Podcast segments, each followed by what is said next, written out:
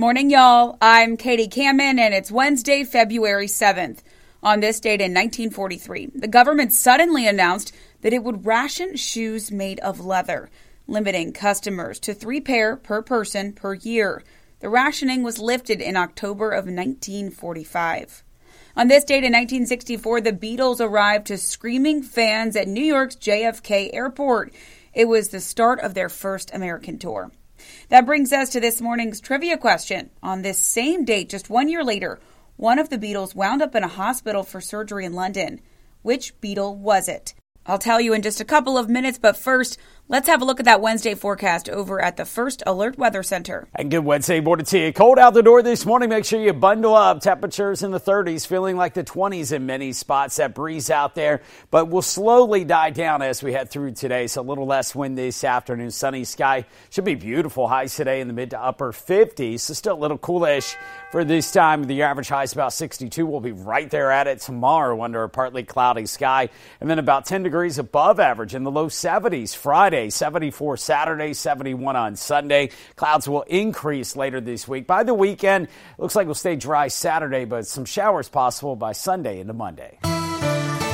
You're listening to Morning Y'all, your local headlines and first alert weather forecast, powered by the Low Country's news leader, Live 5 News. Now, let's get to your morning headlines.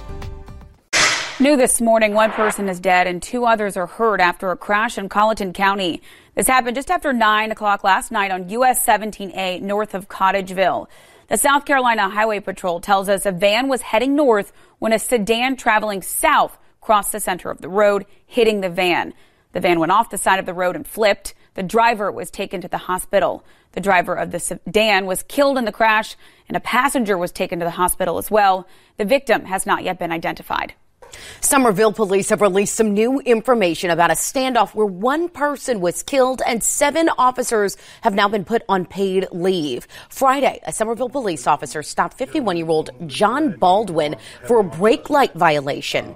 Investigators tell us Baldwin backed into a patrol car and took off before barricading himself at a home on Lilac Drive.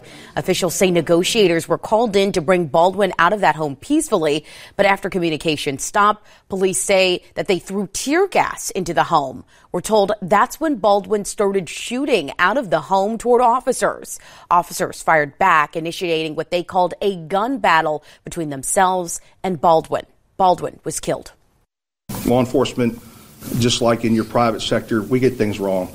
But we look at this as a good day where our training, our, our equipment, um, our know how, our discipline, our professionalism really showed and shined through. And SLED is still investigating this incident.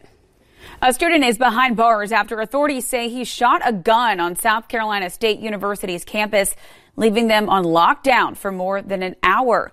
19 year old Rolando Eiffel of Charleston is being charged with carrying a gun on school property. He has more charges pending. Officials say he shot a gun inside of an academic building. The school tells us campus police were able to catch Eiffel after running after him. No injuries have been reported because of the shooting itself, but officials do say a student trying to escape campus did get minor injuries from broken glass.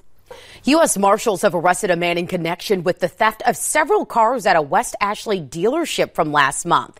26 year old J.C. Desan Johnson is facing 10 different charges, including two counts of attempted murder and possession of a stolen vehicle. He was wanted by Charleston police for alleged second degree burglary. This all came after the January 8th theft of several cars from Rick Hendrick Dodge Chrysler on Savannah Highway. A second man, this man, 22 year old Cadell Childers was charged with possession of a stolen gun, unlawful carry of a gun, and resisting arrest. Police reports say that the two men were leaving a Ridgeville apartment complex in a stolen car when officials tried to stop them. Marshals say Johnson rammed the car into law enforcement cars and we're told both men ran away but were captured. Both Johnson and Childers were booked into the Hill Finklea Detention Center, and Childers has since been released on bond. A lawsuit tied to a sex trafficking case in Oklahoma has now been filed against a national hotel chain. The case centers around an incident involving a 15 year old girl from Texas who disappeared from a Dallas Mavericks game. Investigators say she was drugged and brought to an Oklahoma City hotel for 10 days before officers were able to rescue her. Attorneys argue this situation could have been prevented, and they allege hotel management ignored the red flags when the 15 year old girl was there. Aimbridge, the manager and operator of the hotel chain, released a statement saying they're unable to comment on ongoing litigation. The victim is seeking more than a million dollars in damages. A sad story here. Police in Memphis, Tennessee say a woman has died after she was shot by a toddler. The woman was found shot inside of a car in a Target parking lot. And she was rushed to a local hospital last night but did not survive. Now, officials tell us that a man and a toddler were in the car with her, and they now believe that toddler was the person who pulled the trigger. Police hope that the incident will serve as a reminder to always secure your guns and make sure they are in a safe place. The South Carolina Supreme Court is now considering arguments over the state's death penalty after inmates sued, arguing the electric chair and firing squad are cruel and unusual punishment.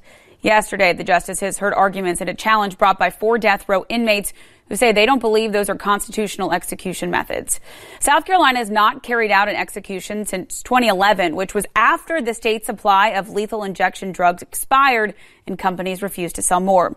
Justices heard arguments in the case at the beginning of last year, but they delayed issuing an opinion after the legislature passed its SHIELD law, which protects the identities of pharmaceutical companies and pharmacies from public disclosure if they provide the state with the drugs needed to carry out the punishment.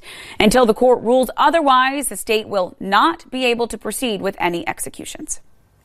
In a landmark case, the mother of Ethan Crumbley, that teenager who killed four students at a Michigan high school more than two years ago, that mother was found guilty on all four counts of involuntary manslaughter that she was charged with.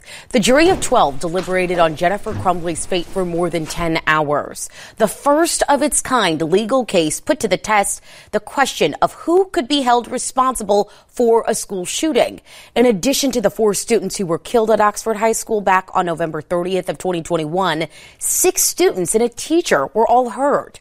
The prosecution argued that Jennifer Crumbley is responsible because she was grossly negligent in giving a gun to her son Ethan, who was 15 at the time, and failing to get him proper mental health treatment despite warning signs. She now faces up to 15 years in prison.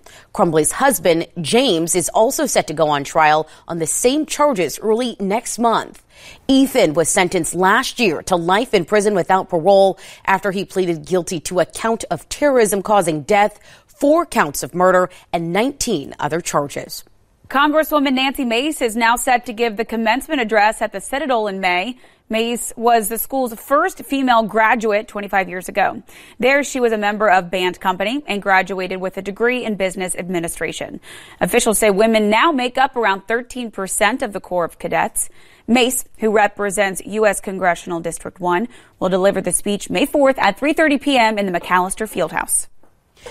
Beaufort County voters, listen up. Several Bluffton voting precincts have been relocated for some safety issues for the upcoming special election set for Tuesday. Bluffton 2C, 2D, 7A, and Pritchardville 1 precincts will be moving to May River High School in Bluffton. The Bluffton 2B and Sandy Point precincts will now vote at Bluffton Elementary School. The board says it does apologize for the inconvenience this may cause. And now this change is only for the upcoming special election. All precincts will be voting in their normal locations afterwards. We're learning President Joe Biden is the projected winner of Nevada's Democratic presidential primary. He faced little opposition from a dozen candidates, including author Marianne Williamson. His other main challenger, Minnesota Representative Dean Phillips, was not on the ballot. The next Democratic presidential primary is in Michigan, February 27th. Meanwhile, the GOP primary featured former South Carolina Governor Nikki Haley on the ballot, but not former President Donald Trump. Yesterday, Haley was projected to lose the Nevada primary, finishing behind ballots marked none of these candidates by Trump supporters. Haley is the last remaining rival to Trump, who is the frontrunner right now for the Republican presidential nomination. The chair of the Republican National Committee has offered to step down after the South Carolina primary later this month. Ronna McDaniel would leave her position to allow former President Trump to install his own leaders of the party. On Monday, Trump said he would, quote, be making a decision the day after the South Carolina primary as to my recommendations for RNC growth. That statement is seen as a clear sign that Trump has plans to get more intimately involved in changes at the committee.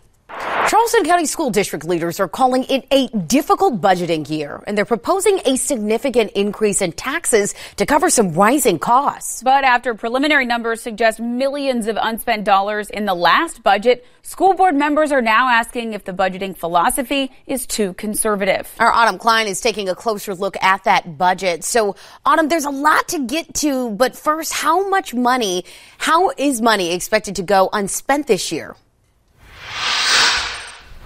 Well, Shelby and Katie, first and foremost, we have to acknowledge that these numbers are preliminary and are very likely to change before the end of this current budget year, which ends in June. Yesterday, the district revealed its projection through the end of the budget year, and it shows the district brought in more than $17 million above what they were expecting and spent millions less than budgeted. All in all, the district is looking at a surplus of more than $26 million. Most of that comes from property tax collection coming in a lot higher than expected and unfilled staff positions that saved the district roughly $8 million. Keep in mind the district raised taxes last year to cover a projected shortfall. All of that unspent money will go in the district savings account at the end of the budget year, known as the fund balance. While board members are glad to see the district operating in the black, they have questioned whether the district's projections aren't too conservative. Finance officials also unveiled the preliminary planning for next year's budget. The district is expected to have a budget shortfall with much of the free COVID-19 money from the federal government starting to run out next year and more than 300 employees' jobs on the line. Next year's expenses are about $50 million more than the current budget, but the finance department plans to cover that shortfall with the largest tax increase since 2016. For context, that means a landlord would have to pay an extra couple hundred bucks a year in property tax, a cost that is usually passed to the tenant and the general opera and the general operating budget is expected to be about 800 million dollars. Again, this is the most preliminary budget and a lot could still change. Some good news though, the the, the budget department has factored in some extra dollars to give teachers and staff a raise for next year. Live in Charleston, Autumn Klein, Live 5 News. Autumn, thank you. A new Charleston County School District superintendent is just one signature away from being official. But one school board member is demanding that the full board gets the chance to approve the document before the board chair signs off. Anita Huggins has officially signed the contract to become the new superintendent, filling the role of former Dr. Eric Gallien, former superintendent there. Board member Carol Tempel sent an email to school board chair Keith Grabowski calling this an authoritarian overreach. Tempel says, quote, it's disingenuous to email us a contract and then say you're going to sign it before we have a chance to discuss it. Now to your consumer report. Officials in Ecuador think they've pinpointed the source of lead poisoning in cinnamon applesauce packets sold in the U.S. They believe that lead originated from a ground cinnamon processor called Carlos Aguilera, which is no longer in operation. It's unclear how exactly the lead got into the cinnamon, but one FDA official believes it was an intentional act. Some suppliers try to bulk up food sold by weight by adding things like lead to it. The Food and Drug Administration has limited authority over foreign ingredient suppliers who don't ship directly to the U.S. So far, the CDC reports more than 400 children in the U.S. have elevated blood level levels, lead levels linked with the applesauce.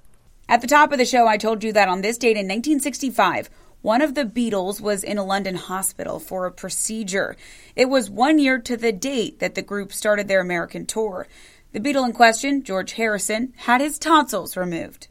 Celebrating birthdays this Wednesday, actor James Spader turned 64. Comedian Chris Rock is 59, and actor Ashton Kutcher is 46. Thanks so much for joining us for Morning Y'all, powered by Live 5 News. I'm Katie Kamen. I'll talk to you tomorrow. Morning Y'all is produced every weekday morning. Be sure to subscribe wherever you get your podcasts and download the Live 5 News app for your mobile device. Get the latest news and weather updates 24 7 from Live 5 News, the Low Country's news leader.